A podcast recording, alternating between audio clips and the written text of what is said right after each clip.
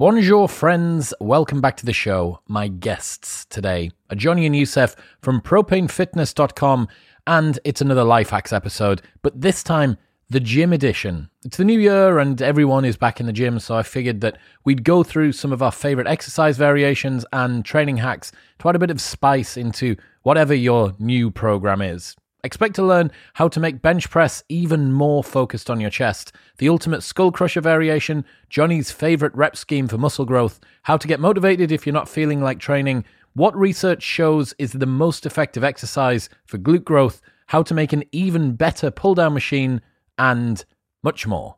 If you haven't already picked up a copy of the Modern Wisdom reading list, then what are you doing with your life? Take your life and your face to chriswillx.com slash books. It is a free list of the 100 most influential and impactful books that I've ever read, all grouped into categories. There's fiction and non-fiction with a summary of why I liked it and why I think you should read it.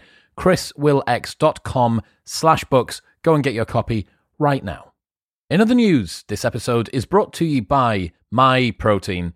If you need a new protein powder, there is only one place to look, and it's Myprotein's Clear Whey. It looks and tastes like juice, but it has more protein in than a normal protein shake. It's so light that you can drink it during your workout. It's not going to give you digestive discomfort or make you feel bloated or uncomfortable. It is the best protein that I've ever found, and they even do a vegan version. So the vegans can get in on the action as well. If you need steel shakers, accessories, clothing, whatever it is sport nutrition, creatine, multivitamins, fish oil, no matter what it is that you need, My Protein have got it. They ship worldwide, so they will fulfill in any country.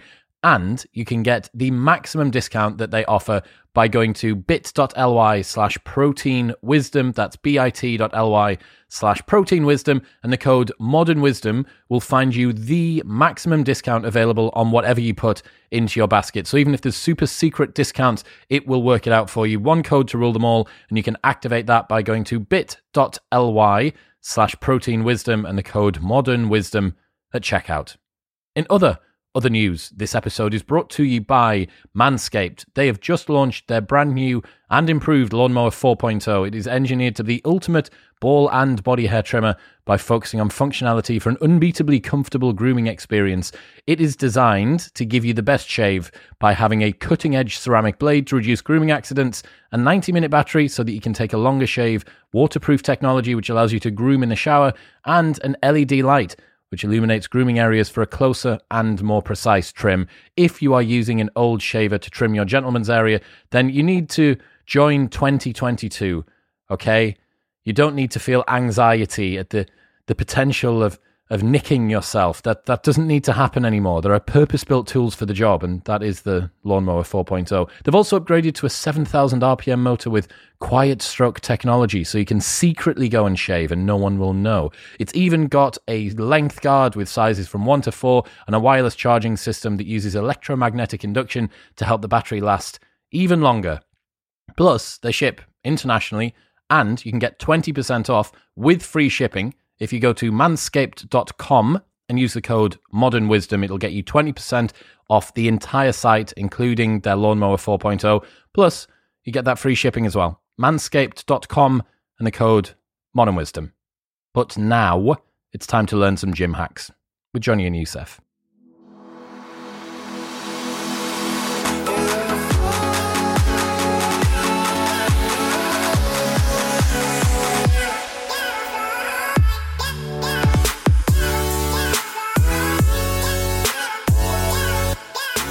Another Life Hacks episode tools, techniques, and tactics for a productive and efficient life. We're going to go through a big list of things that we've used over the last couple of months, and everything will be linked in the show notes below.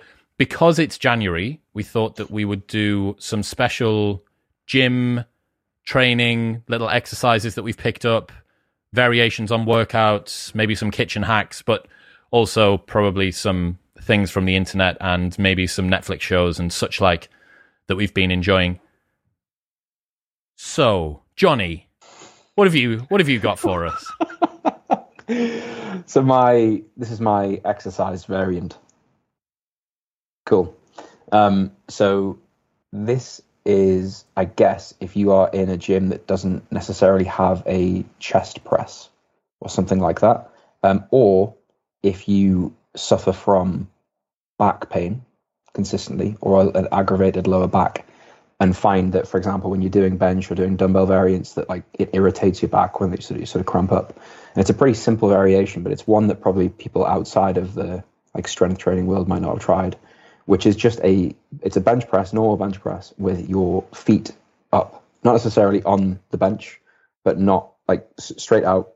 Um, so your feet aren't on the floor, basically, you aren't applying any force onto the floor, and it basically turns it into chest isolation and completely removes your lower back, completely removes your, your lower body. Um, so just a good variation limits the limits the load and very quick to warm up for. So how does it replace a pec machine? Is it it's just a bench press, right?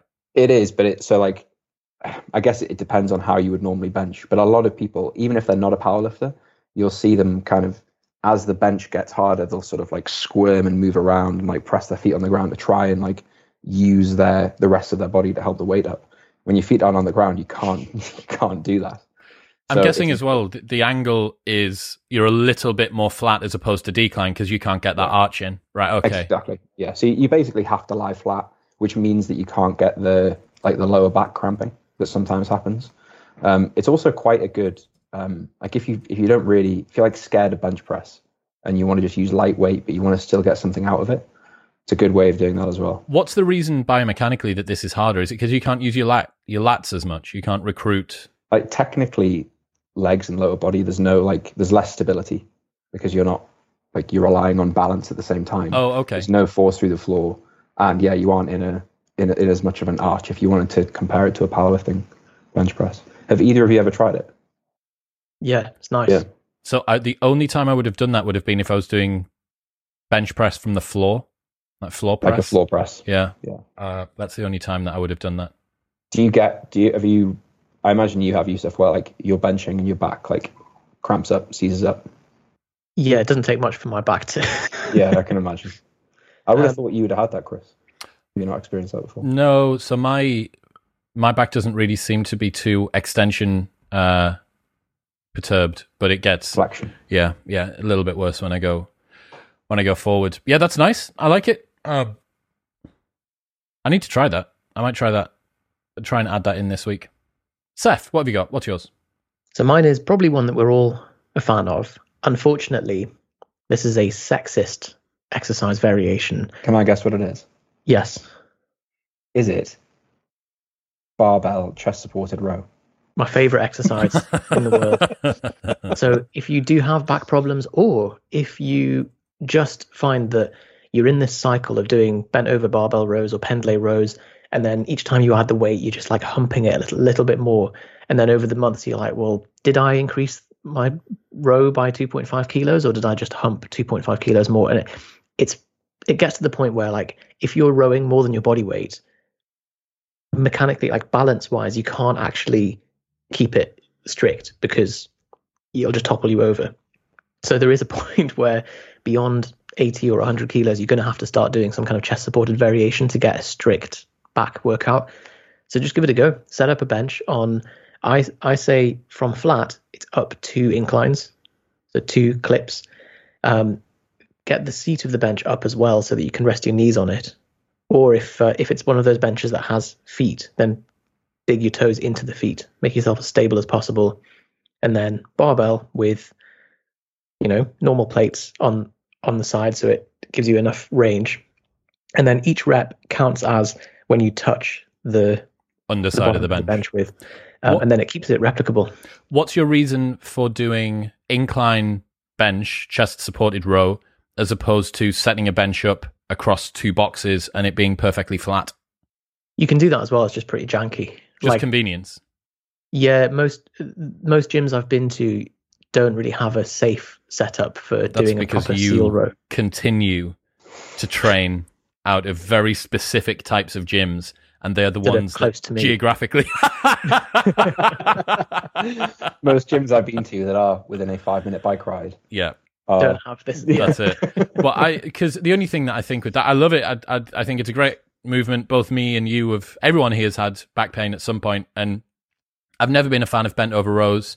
I think that they're too easy to cheat. and it just feels. What am I working here? Am I working my hamstrings, my glutes, my lower back, my shoulders, my traps, my upper back? Like I- Some, sometimes you'll do a set of pendlay rows and you'll be like, I actually feel that most in my lower back. Yeah. What have I done there? Yeah. Um, I had one just attached to that, which is what you just said, Chris, which is a seal row, which is what you just described. So like when when you're lying flat and you row, you basically reverse bench press. yeah yeah, and you're pulling it to like the bottom of the bench. You can get specific benches that are just a seal row high, bench. high, thin uh, seal row Mm. benches. Yeah, they're cool. Didn't the place in Edinburgh have one of those? You Most yeah, likely. In, Uh, in fact, that's the direct upside down version of the first exercise you described, Johnny. yeah, it is. Yes, yes.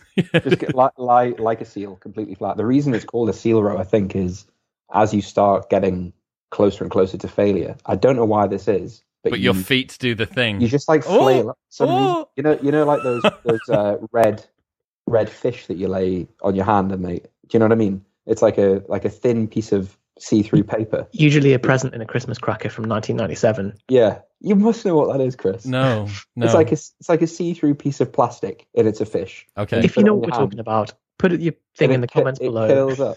okay. Everyone's gonna be going like, "Oh my god, Chris, I can't You believe you don't don't know." know that." about the fucking fish, But that's that. idiots. But that's what you do. Okay, You Um. I got. I, I had a few here because I thought that we were going. I thought that we would have a couple each. So the first one, which is my favorite, and I think I've during training with you guys, we've both done this. Uh, skull crushers, but floor lying skull crushers.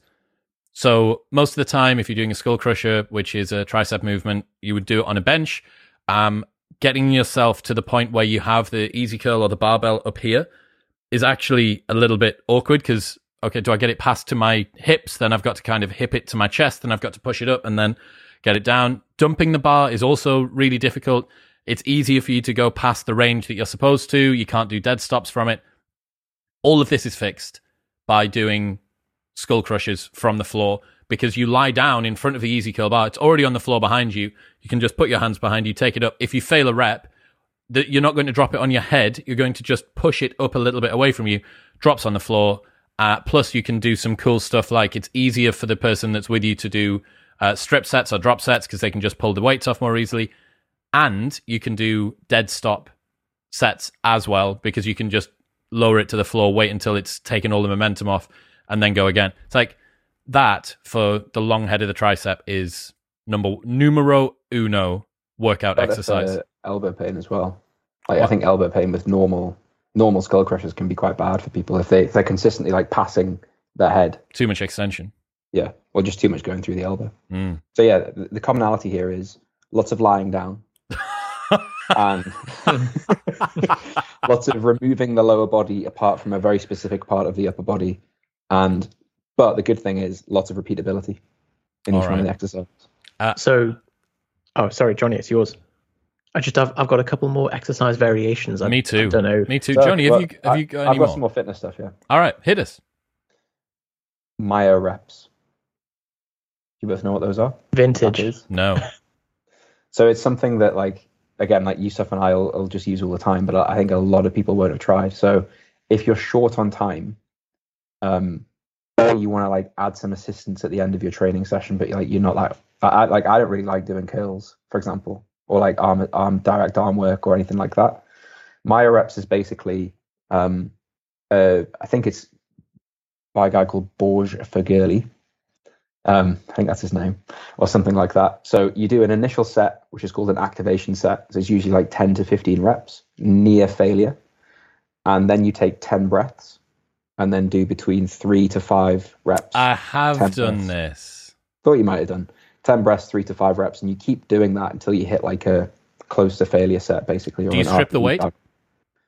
You, there are like variations where you can do that, but normally if you do it properly, and this is what's so good about it, you you get like five minutes in, and you've done so many reps, and you're knackered, and you're like, okay, that's all of that movement done, and I mean, it, it removes all of the resistance of like, oh, I've got five sets of eight, or I've got three sets of twelve, because it's just done before you really know what's happened, and you can make it into a bit of a game. So like week by week, you try and do slightly more weight, or you try and do an extra set at the end, or something like that, or do it in in less time, like take fewer breaths between. They're great. The the rationale from is it pronounced Borge or Burger? I think it might be pronounced like b- Okay. or something. It can't But- be burger. Can't I, I don't know, but B um, U R G E R. B O with a with a line through it, which is pronounced I. So so it could be big. Anyway, the idea is the rationale that you recruit the majority of your motor units at reps seven, eight, and nine of a ten rep set, if that's close to your your max. And so you take your 12 rep max, you do 10 reps with it, you start to approach that sort of almost failure point. You then stop three to five deep breaths, recycle the ATP, but you keep the kind of fiber recruitment at that point, and then you just do two or three, and then you kind of ride the wave and stay at that peri-failure state. And Yeah.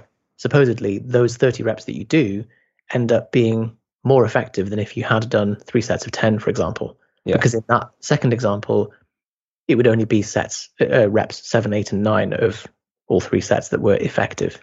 Or sometimes even only like the final set, depending on the load you use as well.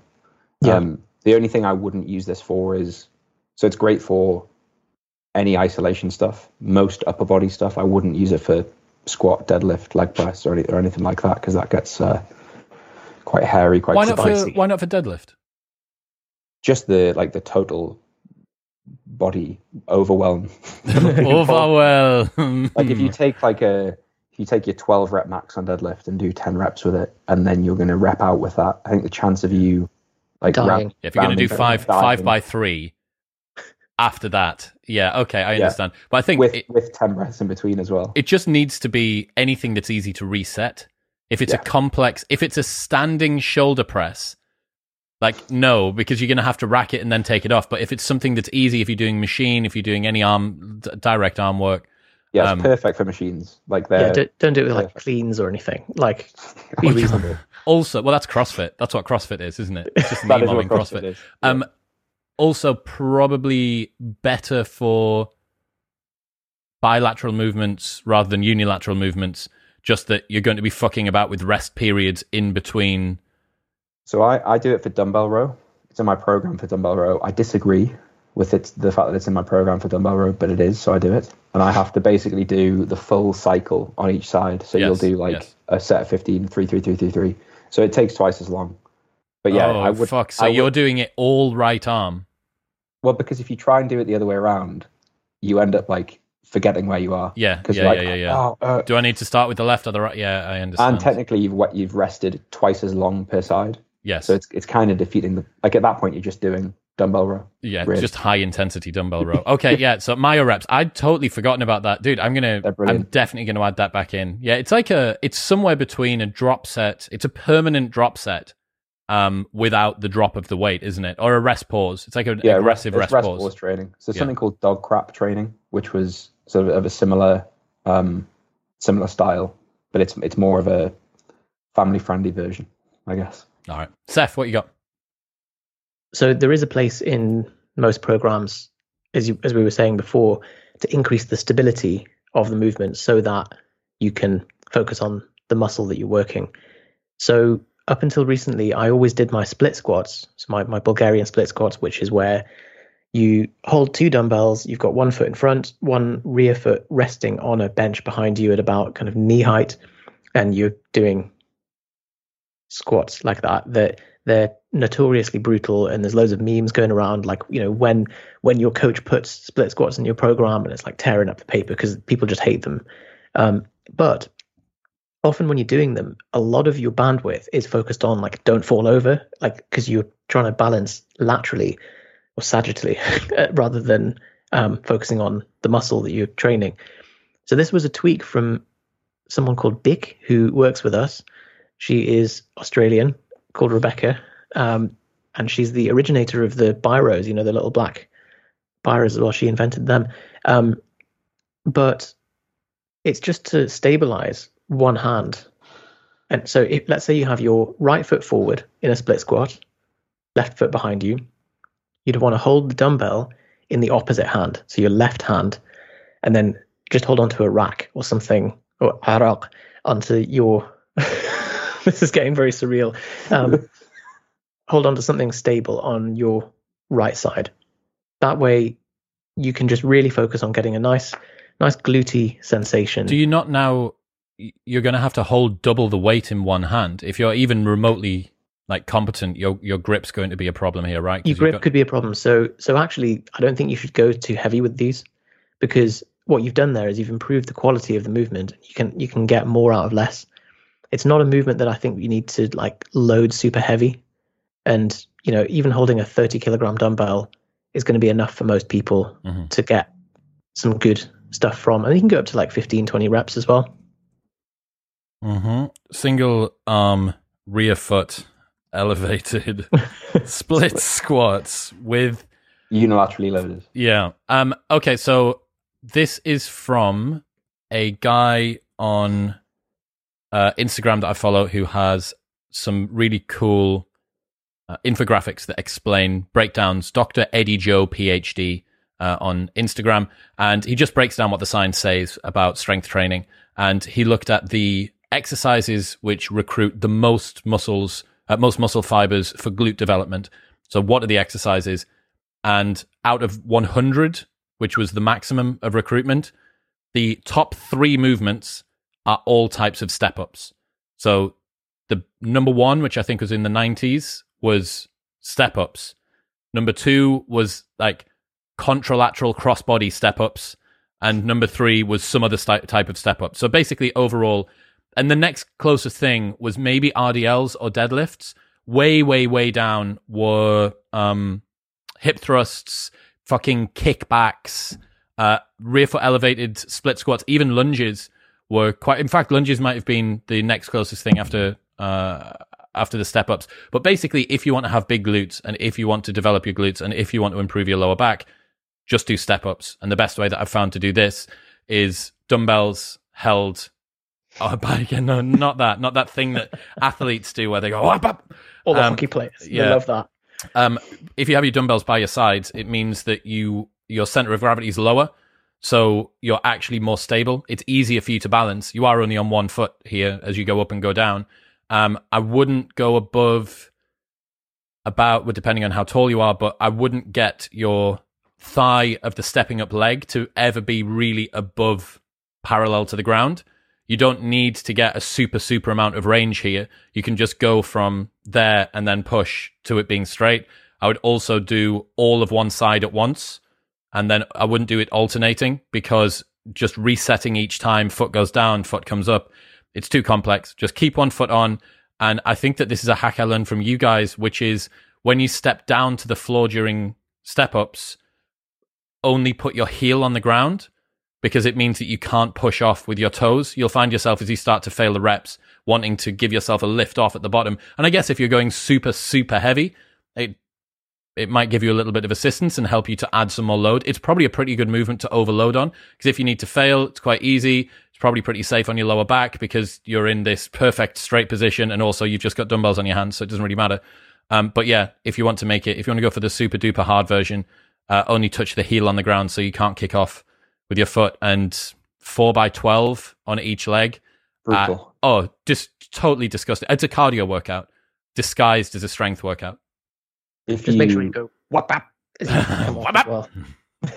if you curl up your big toe on the first rep, so the foot that's on the ground, Yep. you got the say, left foot on the box, uh, right foot on the ground, curl up your toes with your right foot, and then load the leg that's on the box first. Yep. And then step off. So much harder. Just keep that Yeah.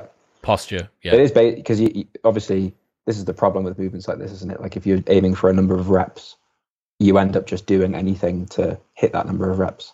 Which this feeds, is why we need quality of movement rather than worrying about trying to load them heavily. well that it feeds into my my my next hack Ooh, slash tip. beautiful. um, which is to have a, a split in your sessions where you have, um, well, if you care about how much weight you lift at all, have one or two movements in the session where you do just care about how much weight you lift. 'Cause, uh, for example, if you're trying to increase your bench press or your squat or your deadlift or something like that, I don't think you should necessarily be focusing on the quality of the contraction in your glutes and your hamstrings. You do just want to be lifting more weight or hitting your rep target. But all of your assistance stuff, I think in general, you, you get far more mileage out of yourself, your joints, your muscles, your connective tissue, and the exercise.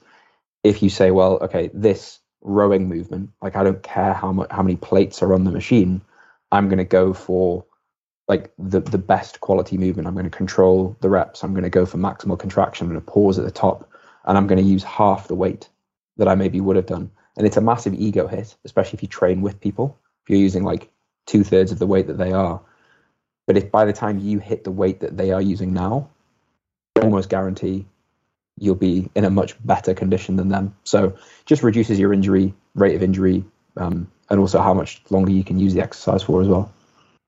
Do you commit to certain movements within your workout plan then being for quality rather than for load? Yeah. So for me, it's anything that I have like four, four or five exercises that I care about the um, the number. So those are, ironically, considering what we are just talking about, seal row and chin up. So like a rowing movement and a vertical pull, squat, bench, and deadlift are the only things that I like track how strong I am. Everything else in my program, even really a lot of the assistant stuff, so like a pause squat or a pause deadlift or a feet up bench press or anything like that, I'd rather take the hit on the load and go for like what am I trying to do here? Like I want to feel something working. Mind muscle connection. exactly. Yeah. This solves the problem. People always are like, oh, but I thought you have to kind of pick powerlifting or bodybuilding and there's no in between and you have mm. to everything you're either only lifting more weight and looking fat and rubbish or or just being a bodybuilder who's weak you know i know it's a, it's a bit of an outdated kind of mentality now but it's okay to lift more and also look like you lift. And on average on average i would say it's weird because we go through phases with this right? I think maybe because i'm coming out the back of crossfit and people although it might not look like it on the outside, people are quite concerned about doing exercises in there when you're doing accessories really for quality. So I think on average, when I look in the gym, I see people that don't progressively overload enough. I see people that are under loaded and overlifting a lot of the time. Like how many people are still bench pressing the same weight that they were 10 years ago, are still going yeah. into the gym because they've never actually committed to doing progressive overload. So I think that the way that you've got it split there, which is okay, where am I looking to gain strength? Commit to those. That's for strength. And then on the other things, I'm committing to quality. I think that's a good way to do it because it allows you to still become stronger. Because if you did, this is what uh, we have a, a, a friend who did a bodybuilding competition a long, long time ago and was adamant that going into the gym and doing like five, five reps 10 times on a single arm row, but with a 10 second eccentric was going to be the best way. And he stepped on stage and didn't look like he lifted because he'd been convinced by a particular type of train, some blog on the internet that this was the optimal way to do it. And you're like, look, mate, if you just fucking put some weight on the bar, you'd have probably been fine, but you didn't. I think the like the, the test is what would happen with this exercise if I had to really open the taps with it. Like if there was a load that I'd never lifted before and I had to really go for it, what would I end up doing? So if you imagine that with a barbell curl, for example, and you had to really go for a one RM, like it feels unsafe, doesn't it? It feels like you'd end up doing like lots. Well, I'd be like one around. of those one of those little plastic fish that you get in a, a Christmas cracker. You put your finger you know across the back of it. Yeah, yeah, yeah. Of course, of course, of course. Uh, right, Seth, what you got? So if you're in a gym that doesn't have a pull down machine, that only has cables, for example, for, like for example, if the gym is only within yeah a couple of minutes of your house and you then you can get really not. And in fact, I might start doing this instead of pull downs in the future, which is just a, a deep lunge with the cable overhead and just doing single arm pull downs. So the way that I would do it for the people who are lucky enough to see this on YouTube is you are you wearing orange, orange, jogging bottoms? Yeah, you like them? No. So so a deep lunge. Yep. Arm overhead, so right foot forward, left foot, left hand. Is back knee on the ground there? Uh, you can, but I just I'm flexible enough to just do it in a deep lunge with my foot on the floor. So your back foot's Lovely. elevated. Back foot is off the ground. Sorry, your back knee. My back knee is yeah, just because it feels nice and stable. That's a good exercise. So I have a buddy, uh, Alfie, who's adamant that a kind of a similar movement, but sat on the floor uh, with both cables attached at the top, two handles, and then allowing yourself to basically do a vertical, kind of like a pull down, like a close grip pull down. But because it's on the cables and because you're not locked into a seat, it allows you to play around with that angle and that stretch that you get at the very, That's very a John top. Meadows exercise. Is it? They're called called stretches. Yeah, lovely as well. Yeah. You can also do that with if there's like a a seat bit, you can put your foot on there Uh, I know what you mean. so that then you can hinge Yeah. while keeping it reliable. Uh, this is something that I think it was such a good um, cue that I was given by a CrossFit coach, and his argument was your concentric should be quicker than the eccentric on everything that you do. That if you're doing bicep curls and you're lowering the weight down, you can lower it as slowly or as quickly as your program demands. For nine seconds. Yeah, for nine seconds, like that other one. But um, you need to contract it quicker than that. And I think that just generally, when I've seen people training, they're forgetting about tempo. Not everything needs to be a tempo movement. Not everything needs to be like a four second eccentric. But if you were to take a little bit more care about how you're lowering the weight down, and then you use power on the way up. I've also seen this may be bro science, but that if power is load, whatever load distance and speed pulled together, that moving a heavy weight more quickly recruits more power. So that should mean that you get more muscular. Is that how accurate am I here? or am I- Absolute, absolute physics, lad. There. Um, It's right though. That is correct. Well, because that's why you track your bar speed, right, Johnny? Um, no, it's Oh. not.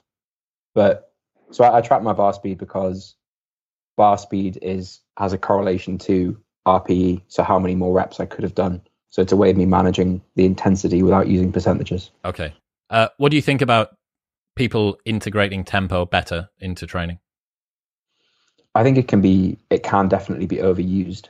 So I think the the rule that I would have is if you like you're far better off with an exercise in general, just progressively overloading it over time than you are worrying about as long as your tempo isn't ridiculous.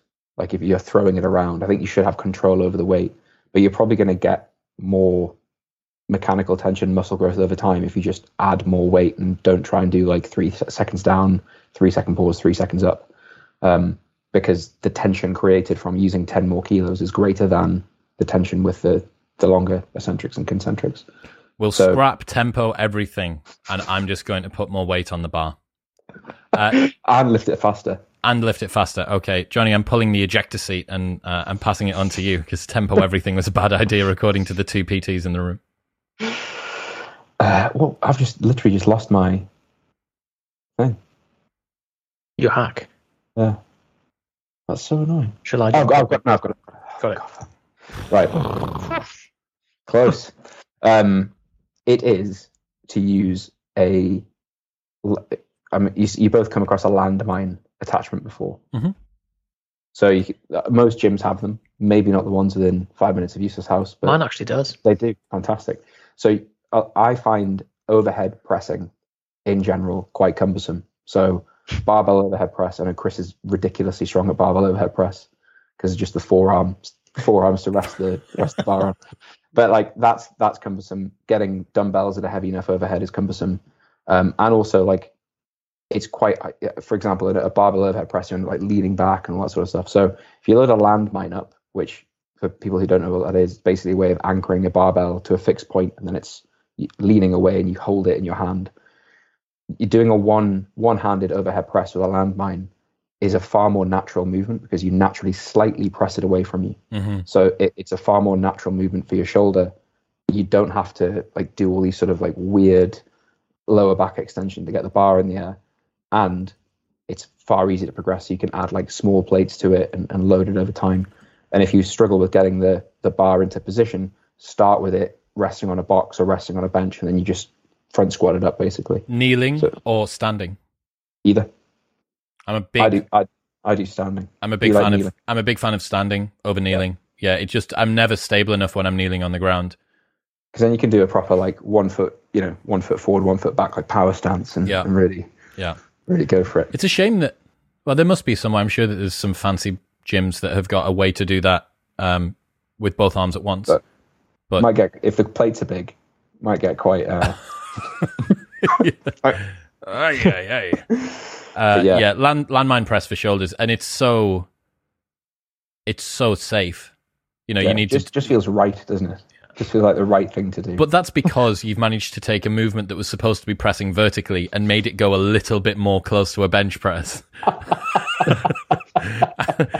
right, so you, Because if you if you lie under it like that, then, and then just do it, Feels even more right. Yeah, and then if you take it out of the landmine, actually put it You into a put it on a rack, bench. yeah, and then you can just do bench press. press So- horizontally. This is a landmine press variation that you Yeah. can do.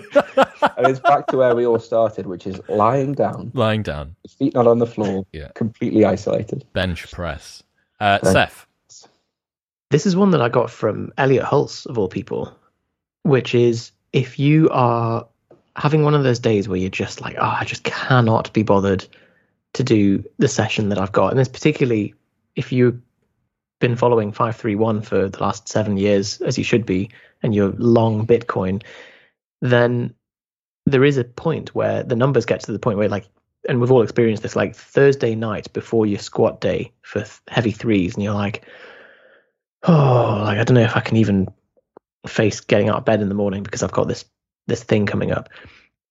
If your training consistently starts to feel like that, just go in and say, right, I'm not allowed to lift more than 60 kilograms for three sets of 10 for everything. And you have to just turn up, go through the motions. You're not allowed to give it any intensity, not allowed to, like, it's literally you just turn up and just go through the motions. Like, you can even have that face just, and he's, and he's right that by the end of that session, you'll be so, like, fired up to actually do it properly again that solves the problem. Whereas if you try and push it when something in you is just like, oh, I'm exhausted, you're only going to burn out faster. so what's the the principle here that if you're struggling with motivation, reduce the load, move through the session, and use the whatever like latent desire to train properly to like the boredom kicks you into the the next session correctly. Absolutely, yeah.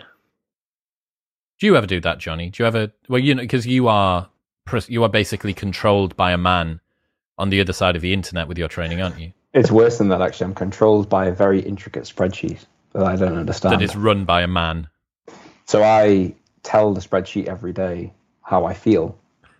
Seriously. And then the spreadsheet tells and you. then the spreadsheet says, well, this is what you should do. So it's kind of adjusted and adapted for me. I. I have a I have a, a one actually. My ne- it's weird. My next one is very linked to that, but I'll Okay. let you go. um, this is the most overused hack of all time. So if people haven't already seen this, I'll be very surprised, but we haven't used it before. James Smith and Sonny Webster got into a fight on Twitter about who was able, sorry, on Instagram about who was able to use this first. But just if you have a barbell which is on the floor and has a lot of plates on it, stick a small plate under the closest to the collar plate that's on the floor, roll it up and over it, and it means that you can deload the bar so much more easily. You'll save your lower back. And you've always been in that position, especially if you've been, if you're in a gym which isn't built for powerlifting, where the the rubber gym eighty plates or something, they're like a gold plate, and it's with rubber that makes you stick. It's like Teflonized rubber or some shit, and it just doesn't come off. And you know this is impossible to get off. Roll the barbell up, kick it onto a plate, pull everything off the end. There you go. You've only got one plate left. Do the same on the other side. You've deloaded a bar far easier. Now you could go to a gym that has a bar jack or like a bar rack, like a Eleiko thing to properly kick it up. But I actually think that this is probably quicker. As a for a tip for people who've like never been to the gym before, this is the first year they're going to the gym. I've seen it happen so many times where people don't appreciate the like if you strip all the one side of the barbell, if it's like on a hmm. rack or like an easy bar, for example, on a preacher curl, you'll see people strip one side of it and then it goes woof, like that, and the the end Straight of the, into the face. into into someone else lying on the bench next to them or, or whatever.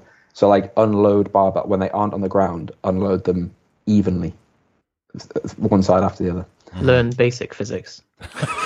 Very basic. Moment But arm. y- do you know why I think this slightly it's slightly forgivable is the barbell, especially twenty kilo, like a six foot barbell. You look at it and think that can probably that can that probably be all right. Like it doesn't look immediately like that's an uh, that person's in imminent danger. My Yeah. ability to judge how much weight, like how much weight the fulcrum or whatever needs in order to flip it over. I have no idea. Absolutely no idea. I always err on the side of caution because I've seen this happen one too many times. And you're that's the equivalent of being a server in a restaurant and dropping the glass. Uh, everyone, oh, Yeah, like what's the cost benefit Yeah. of trying to push that fulcrum? Yeah, it can take two 20s on one side without flipping. Three 20s is touch and go. So Four 20s this is a fu- dude. This is a over. this is a fucking life hack. Explain what the limits are of a normal men's 20 kilo. barbell, twenty 20 kilo barbell pow- on a rack. Power bar. Yeah. So the way I would unload 180, right? So that's four 20s each side, is as follows. you go to one side and I strip off two 20s. Okay. Leave two 20s on. That bit's very important. Leave two 20s on. Go around to the other side and strip all four because it will not flip. Oh, And then go around to the other side again oh, Tell you strip two. what. That's proper Tetris, like minimum Fuck. number of strokes Yeah. required to. Yeah, I think you could probably push it to like take one off and then, but you've It- already that- got to do two. Carrying forty kilos isn't too hard. there's a you can tell when it's at its limits. The way I check if I'm not sure is because if you're using like 25s or Eleikos, just give it a little, Yeah. give the other end a little, Little kick. it's very light, you think, mm. Oh, probably not for me. like if Um, someone touches that, that's going over. Before you do your one, Johnny, here's a, a just a thought about that thing that you did there, Seth. If you're struggling with motivation, we're probably going to be getting toward the stage where people are starting to hit a little bit of a limit, especially if they're used to, if they're in a new training routine, if they're training at a different time, or if they're first stepping into the gym after a little bit of a break.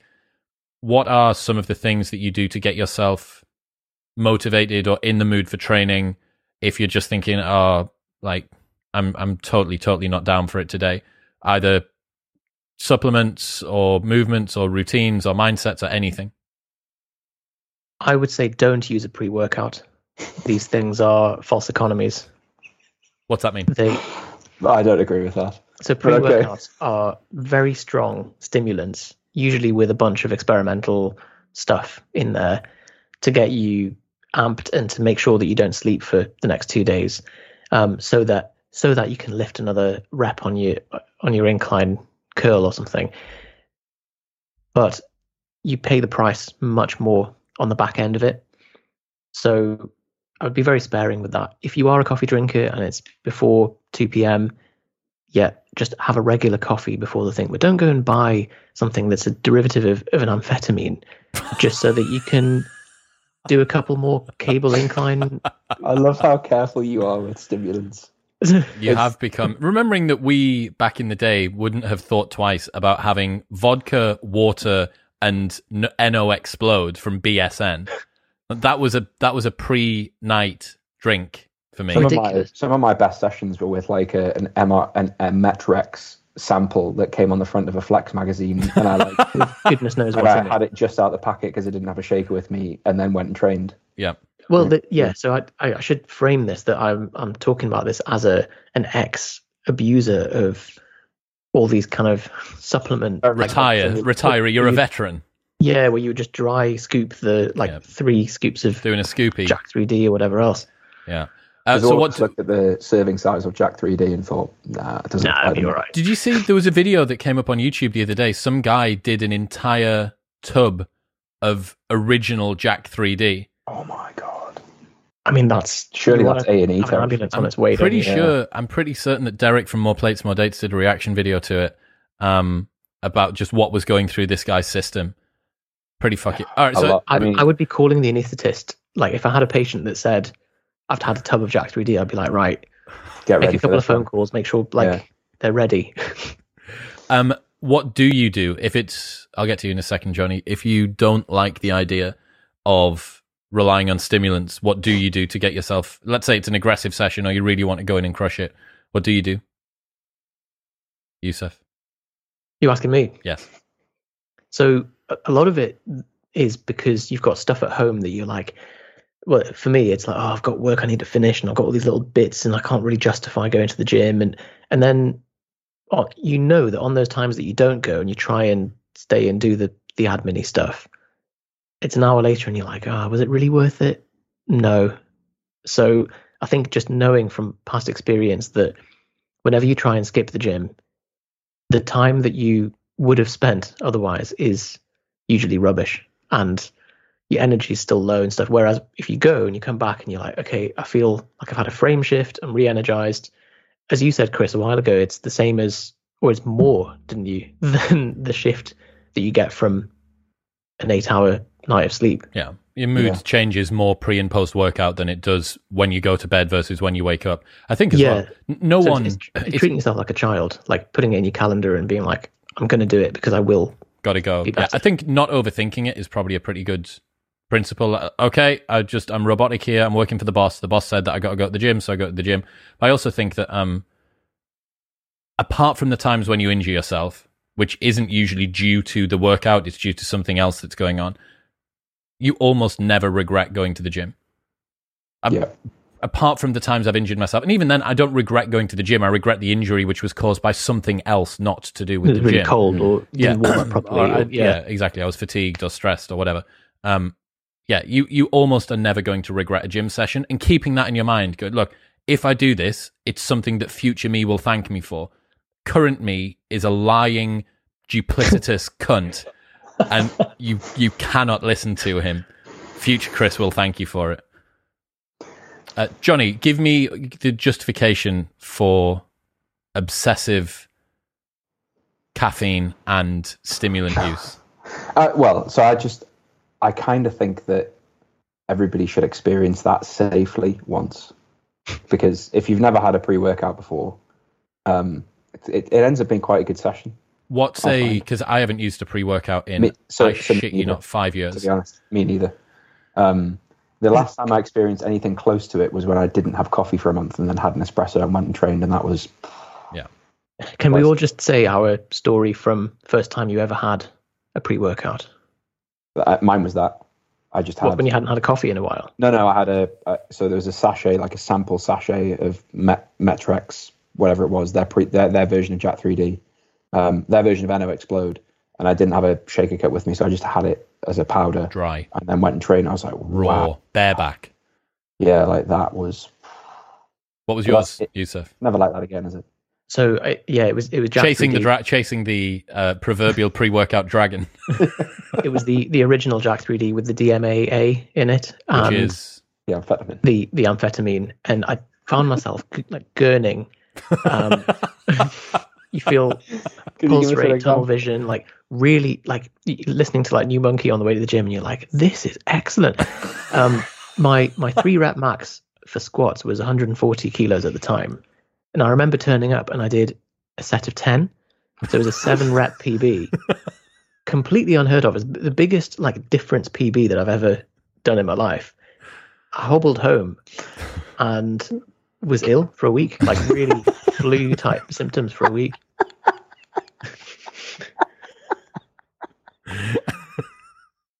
And then I remember the next week, my, my flatmate, um, I had another dose of it, and my flatmate was like, "What's that? Can I try some?" She didn't lift, and I was like, "Yeah, sure." And so she she had a scoop, and I, I went to the gym, came back, house was spotless, and she was like, "Oh, you've had a really good day. I'll clean the whole house, and I'm feeling really good." And I'm like, "Oh, okay, interesting." might be the fact that you're on amphetamines.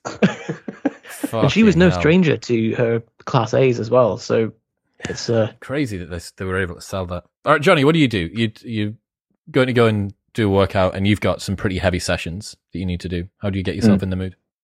Uh, so the first thing is like a a like a planning consideration. So try and train on the same days of the week at the same time, and try and plan stuff so that you can't in the rest of your week so that you can't move the session.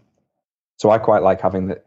Like I, I try to not let myself train less than three times a week. That just is this just this standard of like. I feel like 16 year old me would be really disappointed in me if he found out that I train less than three times in a week. So I have those slots, and the fact that I have this rule of if I'm not going to train tonight, I'm not doing that session this week is often enough to just get me in the gym. So, and then I just have this rule of no matter how I feel, I'll go and just do a warm up. I'll go and just like do something, and most of the time, it ends up it ends up happening. Um, and then, like some of the session ends up happening. Stuff like having the for for the long time life hacks listeners, they'll know that this is a life hack and they'll all be using it already. But having a sacred playlist that like is what you is what you listen to when you warm up or is what what you listen to when you train really helps. Um, or like even just watching some stuff on YouTube. So like having a time when you finish work, especially if you're working from home, you're like, okay, five o'clock, emails got emails shut. I'm gonna watch some like fitness stuff on YouTube. Like I'm gonna watch CrossFit videos or powerlifting videos or whatever on YouTube to like get me in the mood. I'm gonna go to the gym. Um, but this links into my next hack actually. Just so well planned, isn't it? Fire away. Um, for people who so either in that position where you regularly find yourself like I can't really be bothered, I don't want to go, or if you play around with like if you have a Whoop band or an Oura ring or whatever, and you don't know what to do with that information. Something I've done with clients in the past is you have your session, so your Monday session, and you split it into three. So you have like an A, a B, and a C. So if you're feeling really good, or you have loads of time, or your Whoop band gives you a green rating or whatever, you do the full thing. If your Whoop band or whatever gives you an amber, or you're like a bit short of time, I can't really be bothered, do A and the B, or you just do the A. So you chunk it into you're like auto regulating based on time, mood, energy, whatever things you track, how much sleep you had last night. But the A section, the smallest bit, should always be something that like you can always go and do.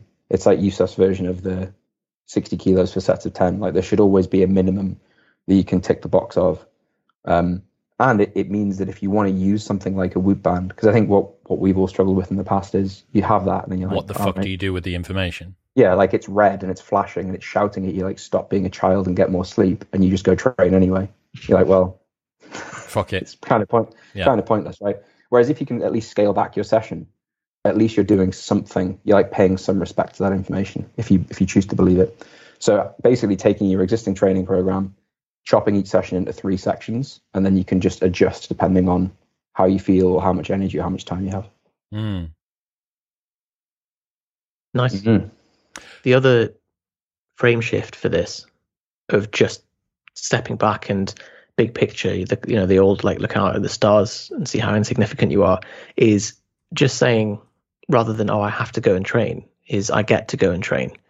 There are people who would love to but aren't able-bodied enough to do it, or or uh, what we we're talking about before, they feel so intimidated by the scary gym environment and all of their internal projections about fat phobia and everything that they can't even make the first step and and actually it's a great privilege a great ability to go and celebrate your body and, and Well, do one that day, so, one one day, you are going to be 80 and in a care home, or you know, unable to lift any heavy weights, and you're you'll be going like, back in the day i used to do 50 kgs around the Strawberry. waist strawberry, two scoops, first thing in. I am telling you, man. that'll be old people in 50 years won't it Listen, yeah, man honestly, Talking about Jack 3D in the care home.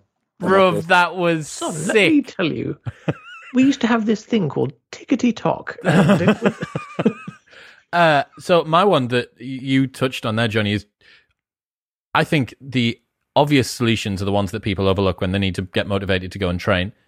Just find a song that complete you cannot not get amped for. Like have your What's your playlist of training. Yeah, or just a, there's a few of them, right? That if you put that on, it was your pre-drinking song for uni, or it was whatever your one rep max song for the gym. If you throw that on, there is you would be amazed at the state shift before and after that. Three and a half minutes of let the bodies hit the floor. Try try and tell me that you don't want to go and lift the shit out of the gym after that. Like it's Yeah. just it's such a state shift and it's so obvious. Everyone's got songs that get them amped up. All right, just use that. Use those. Beartooth live on YouTube. That's your one. That's still in the that's in the first life hacks. Like listening to live bands on, on YouTube, man, or like live DJ sets Yeah. as well. as well when you've got the That- audience in the background. The energy is so good. Yeah. Like I just need one of those on, and that the nice thing about them as well, if you get the full set, it can be the whole session. Yeah. And like you're finishing the session as they're doing like their encore and coming back on for one final song. Yeah. It's brilliant, yeah. life changing. Uh, what have I got here? Um, this is just one that I've had. So, Tyneside, where I train at in Newcastle, has just got a um, seated calf raise machine. So the ones that work as you're sat down, you load the plates on the front, the pad sits on the top of your knees, and we've just found that adding that in in between what eh, there is nothing that you're doing that can't have calves added in in between. But no one can ever be bothered to dedicate ending stuff. All right, maybe if you're doing squats or rear foot elevated lunges or something like that.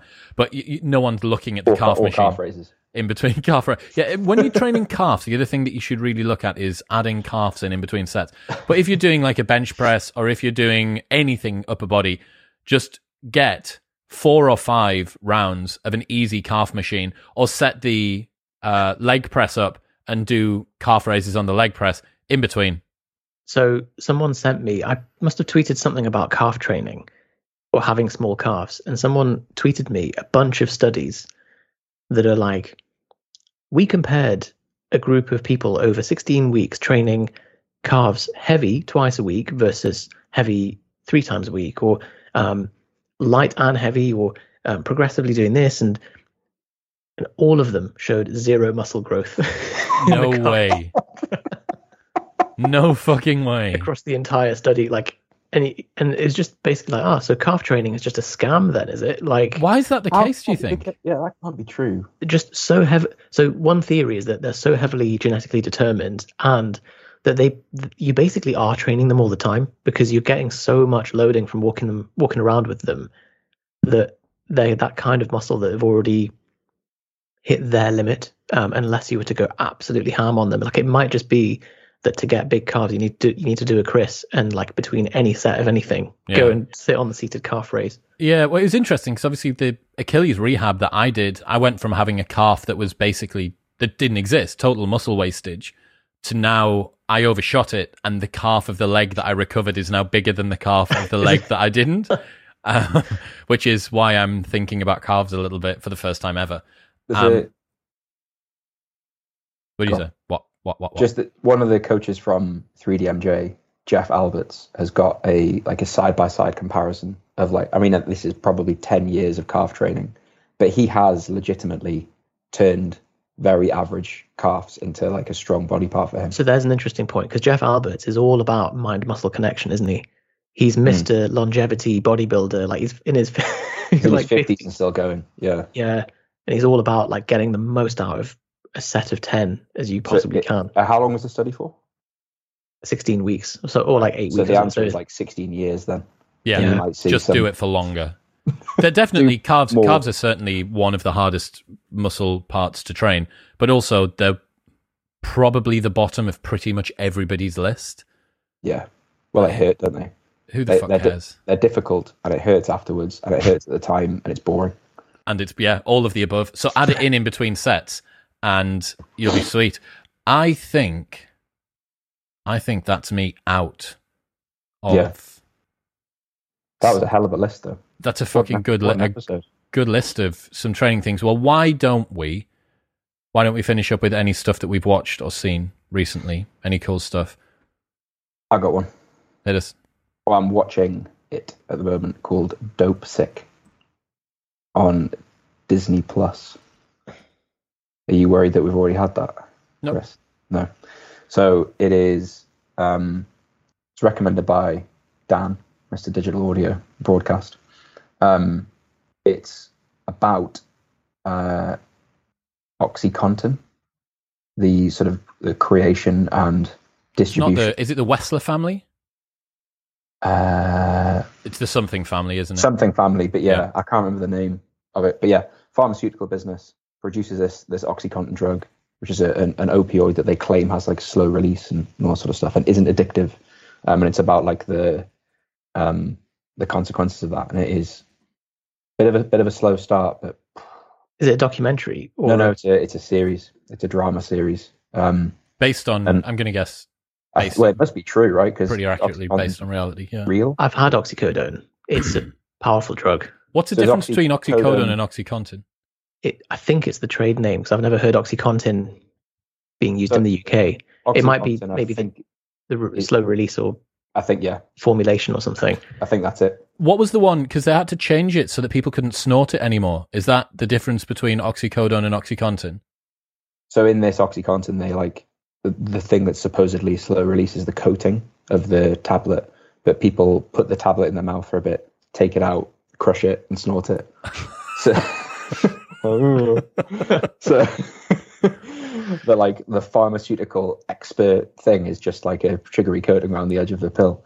But yeah, so I, I, I mean, this was I think it like keeps shooting back between like 1995 and present day, where there's like a lawsuit being being built against them, and I haven't finished it yet, but so good. Yeah, I've heard that before. It was being Dopesick was being advertised on the central roundabout in Oh, town. really? Yeah, for Disney right. as part of Disney Plus. It looks awesome. There's also a book, um, maybe that the series is based on, or perhaps just the same story reported by someone else. I was in Waterstones yesterday, and there's a book all about this. So I I can't wait to watch that. It looks Yeah, really really good. so good, so good. Seth, have you seen anything nice? I have actually. It's, I think it's the only thing I've seen, but it's called Midnight Mass on Netflix, and it's fantastic. It's a self-contained seven-part series, and it's based on a Stephen King book. It's a roughly about a guy who comes to this little parochial village as a priest, and he's really charismatic, and everyone likes him, and um, it just it's really nicely written, and there's lots of threads about the weird kind of ego games that religious people play and how people get drawn into to things based on their interpretations and um there's a there's like a muslim sheriff there who like doesn't buy any of it and he's like no i'm not not getting involved in this and it, it's very very culturally accurate in in some ways and uh just really really good it's it's a horror but it's not it's not just like jumpy shock stuff What's it all on the time. Netflix? Yeah. Cool. Really recent as well. I've not seen it, heard of it. have a look that's at the trailer. You, I, I think like I'm You- not. it's one of those good ones where you- with scary stuff. How how jumpy and how scary are we talking?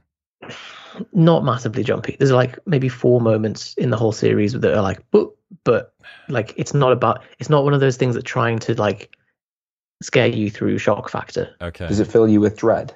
Is there any sense of dread? No sense of dread. a bit of doom, Some doom? Any like nihilism at the end?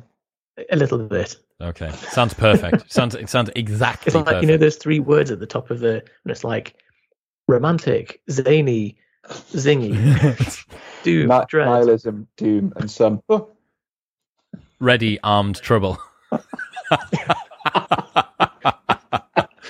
so, uh, I am a huge fan of Netflix's colorized World War II documentary series, and they've had two already that were up, and a third one has just gone live, which is World War II Road to Victory. So they've gone back through particular uh, elements of World War II. So the invasion of North Africa, the battle for the Atlantic, the battle for Dunkirk, whatever. And they've colorized the entire set of footage. Uh, so you get to see World War II in full color. It's they've tried to HD stuff as much as they can. They get really, really good expert testimony. They get there's never. I- I'm always a little bit conflicted when you watch war documentaries and they get the veterans that were there on because I quite like it, but because everyone's inevitably quite old, it does slow the pace of it down a little bit. Whereas when they rely on the experts and they've got such and such from Brunel University, this guy from King's College London, whatever, whatever, uh, and all of the historians are shit hot. They're really, really good. Um, it's just great. Like this, I think the new series has got twelve episodes in it. World War II Road to Victory. Like just easy watching and you get to it's much more engaging to watch stuff it just shows how overstimulated we are the fact that going from black and white to color means that i'm more likely to learn about something that's interesting to do with history but the episodes are a good length i think there may be a full hour long uh, but yeah Wow. highly highly highly recommended cool. you watched anything else johnny Um, I'm try. I've tried watching something called The Tourist. I don't know whether you. oh dude i didn't even get through the first episode yeah. Shame that, isn't it? yeah with what's his face who was the guy that was in Christian Grey. yeah from Yeah. 50 shades of grey Fuck Yeah, really, really struggled with it. shite. I just Bit of a didn't think it was very good. Uh, what was the what was the one? I think we said this a little while ago with the dude that plays Loki from the Marvel Oh, comics. Uh, the Night Manager. yeah, the Night Manager with Tom Hiddlesworth, Something. Yeah. uh, Hiddleston. fucking hell! What an awesome, awesome. Yeah, Hugh Laurie's in. Have you seen that, Yusef? Did we tell you that one? No, Oh, the Night Manager, fucking really So good. worth, worth watching. oh yeah, Yeah. yeah, yeah, Should yeah. Off, the off, it's off the back of that, that I think he should be the new James Bond. Oh, Right, I'm gonna hmm. add these two. how would you feel about? Because I would be completely down for Idris Elba to be the new James Yeah. Bond. Idris Elba would be good. Tom Tom Hardy. Tom Hardy or Tom Hiddleston. It's got to be One of those three. yeah. Yeah. If you don't I think go, they've all got the they've all got the required attitudes to it. They- They'd all play a slightly different Bond, but would all do well. what would you choose if you had to choose out of Hiddleston, Elba, and Hardy? Hard. Who would you choose?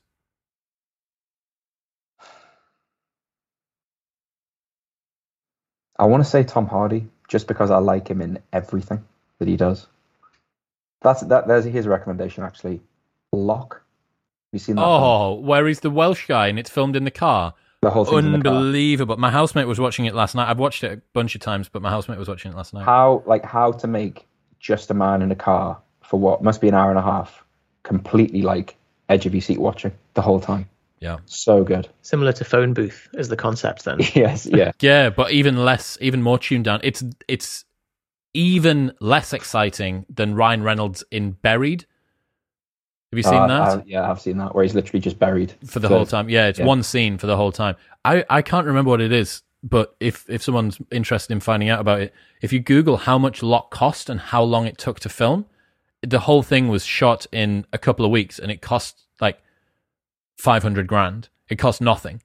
To Even film. that's surprising, to be honest, because it's just Tom Hardy in a car. Yeah, I feel I like if someone had given me like quid a, with an iPhone, to decent, yeah, a decent camera and two hours of Tom Hardy, I think we could have got it over the line. yeah. no, just give me a ring light and an iPhone. Five hundred quid. Crack it out. No worries.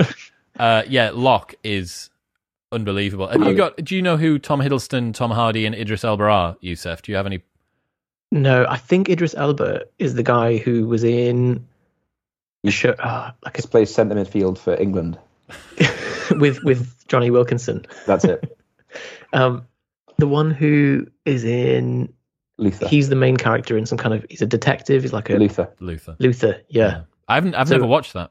What? very very good. Is it? I've, Chris. I've started writing down now the recommendations you guys have said with your names in brackets because So there's As we know, that's- There's, yeah, where- there's accountability if they're shit. Chris, What- seriously, Lu- Luther should be should go top of the list. well, Yes, I've, dude, The. Wire, never seen it. Sopranos, never Didn't seen bother. it. Definitely bother with. You've never seen The Sopranos. No, no, I wouldn't bother with The Wire.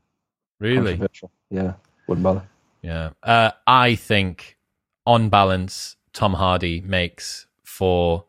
You remember when? You remember when it went from being Pierce Brosnan, and everyone couldn't believe that you were going to have this like hard guy. It was gritty. Daniel Craig was running off the side of buildings. He was coming out of the water. He was like jacked. And now think because that was I think he first became Bond in two thousand six. Yeah, that's exactly right. Yeah, Um, so think about the fact that from then until now, looking at Daniel Craig and comparing him with the potential of Tom Hardy and thinking, hang on, Daniel Craig was like the hard, aggressive dude. And Mm. then you see just how much more extreme uh, movies have got.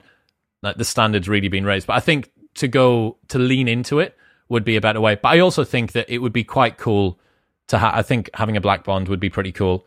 That would be like, yeah. Idris would smash it as well. yeah, he's a sick guy. He's got an awesome voice. Yeah, Um, I do know who Tom Hardy is because he he played Bane. Bro- uh, Charles Bronson, yes, Yeah, he did. He did. Which- yeah. which in itself, like if you're having Bronson is now Bond, that's He's got a real uh, repertoire. He plays the Jewish gangster in Peaky Blinders. Yeah, He's got the Welsh accent. He's done all he's sorts. the Kray twins. Yeah, he's both of them. Yeah, Uh, he's well, he's Bane in the in the Batman's. The serious Batman. guy. Serious, serious guy. Uh, gentlemen, thank you. We made it. Where should people go if they want to check out what it is that you guys do? I think if you just want to run any online business, propanefitness.com forward slash modern wisdom. We show you how to do it for free. If you want macros and calories, propanefitness.com forward slash calculator. We made That's it. it. Peace.